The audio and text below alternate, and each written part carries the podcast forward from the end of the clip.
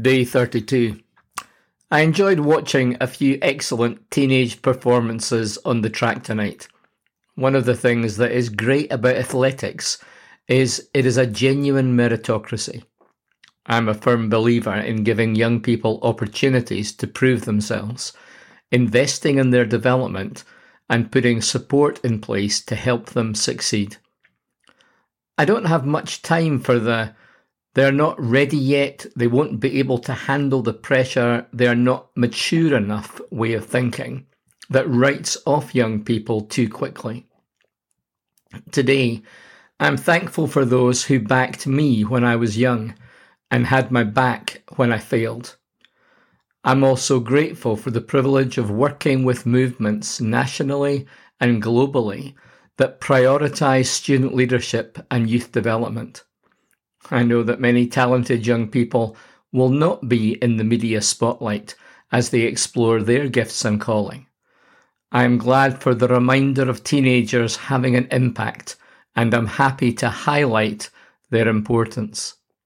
The central purpose of InterVarsity in Canada is to grow faith and develop leadership in the next generation.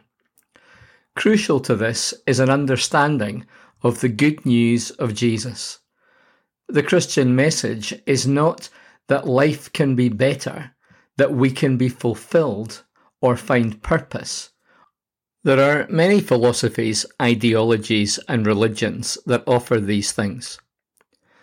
When Jesus gives his final instructions to the disciples at the end of Luke's Gospel, he says, This is what is written the Messiah will suffer and rise from the dead on the third day and repentance for the forgiveness of sins will be preached in his name to all nations, beginning at Jerusalem. The good news is about the promise of God being fulfilled through Jesus' death and resurrection, and how this makes possible a change of heart and forgiveness of sins in his name.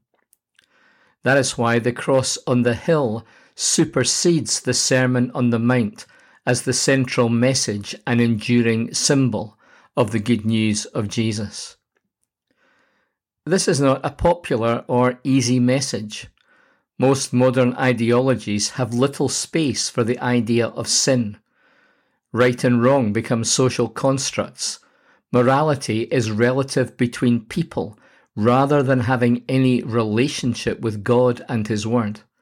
Most things are acceptable if they pass the test of achieving the greater good or avoiding intentional harm. We understand that we make mistakes and see others committing crimes and misdemeanours. We reserve punitive justice for the worst cases and allow a more relaxed attitude for the others. We reckon we are better than most and only worse than some we try to be kind and do good. But what do we do when our selfishness gets the better of us? When we do hurt others? When we fail to do good? When we fall short of our own standards or others' expectations? And beyond the measure of our own conscience or adherence to cultural norms, how do we measure against God's standards and where do we stand with Him? What do we do with guilt, felt or real? Psalm 32 has some things to say about sin and forgiveness. Blessed is the one whose transgressions are forgiven, whose sins are covered. Blessed is the one whose sin the Lord does not count against them, and in whose spirit is no deceit. When I kept silent, my bones wasted away through my groaning all day long. For day and night your hand was heavy on me, my strength was sapped as in the heat of summer. Then I acknowledged my sin to you, and did not cover up my iniquity. I said, I will confess my transgressions to the Lord, and you forgave the guilt of my sin. Therefore let all the faithful pray to you while you may be found. Surely the rising of the mighty waters will not reach them. You are my hiding place. You will protect me from trouble and surround me with songs of deliverance. I will instruct you and teach you in the way you should go. I will counsel you with my loving eye on you. Do not be like the horse or the mule, which have no understanding, but must be controlled by bit and bridle, or they will not come to you. Many are the woes of the wicked, but the Lord's unfailing love surrounds the one who trusts in him. Rejoice in the Lord and be glad. You righteous, sing, all you who are upright in heart. The executive summary is that there is joy in the forgiveness of sins. David starts this psalm considering a general principle that it is a good and fortuitous thing for transgression to be forgiven and sin covered. He affirms that it is a favourable and advantageous thing if the Lord has no record of your wrongs and is not keeping track of a debt to settle. He moves on from reflecting on this general truth to sharing his own experience that he was conscious of the weight of sin on him, but did not deny, deflect, or suppress those feelings.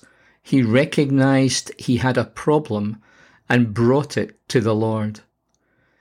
John, in his first letter, writes, If we claim to be without sin, we deceive ourselves and the truth is not in us. If we confess our sins, he is faithful and just and will forgive us our sins and purify us from all unrighteousness.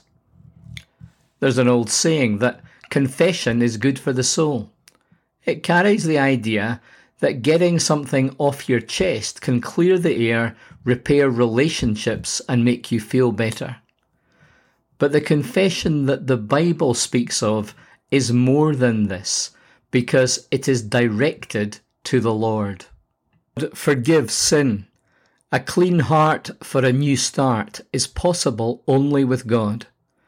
The good news is not about trying to atone for the things we have done wrong through sacrifice or renewed effort. God does not intend that we are controlled like a horse or mule with bit and bridle. There is freedom in forgiveness.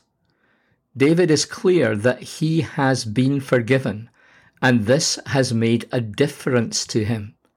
He ends by encouraging the people to come to God and know his love.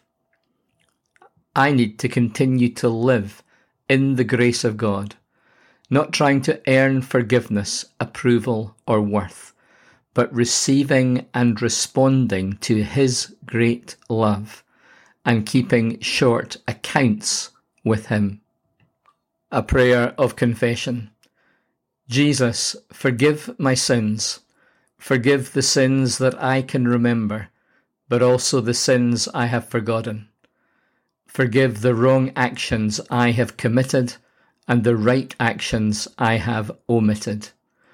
Forgive the times I've been weak in the face of temptation, and those when I have been stubborn in the face of correction.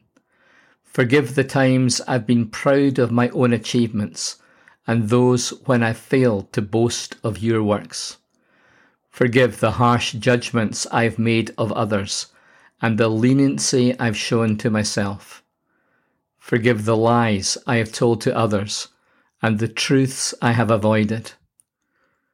Forgive me the pain I have caused others and the indulgence I have shown to myself. Jesus, have pity on me and make me whole. My excesses and deficiencies do not need to define me. As the message expresses the enthusiasm of the first part of the psalm. Count yourself lucky, how happy you must be. You get a fresh start, your slate's wiped clean.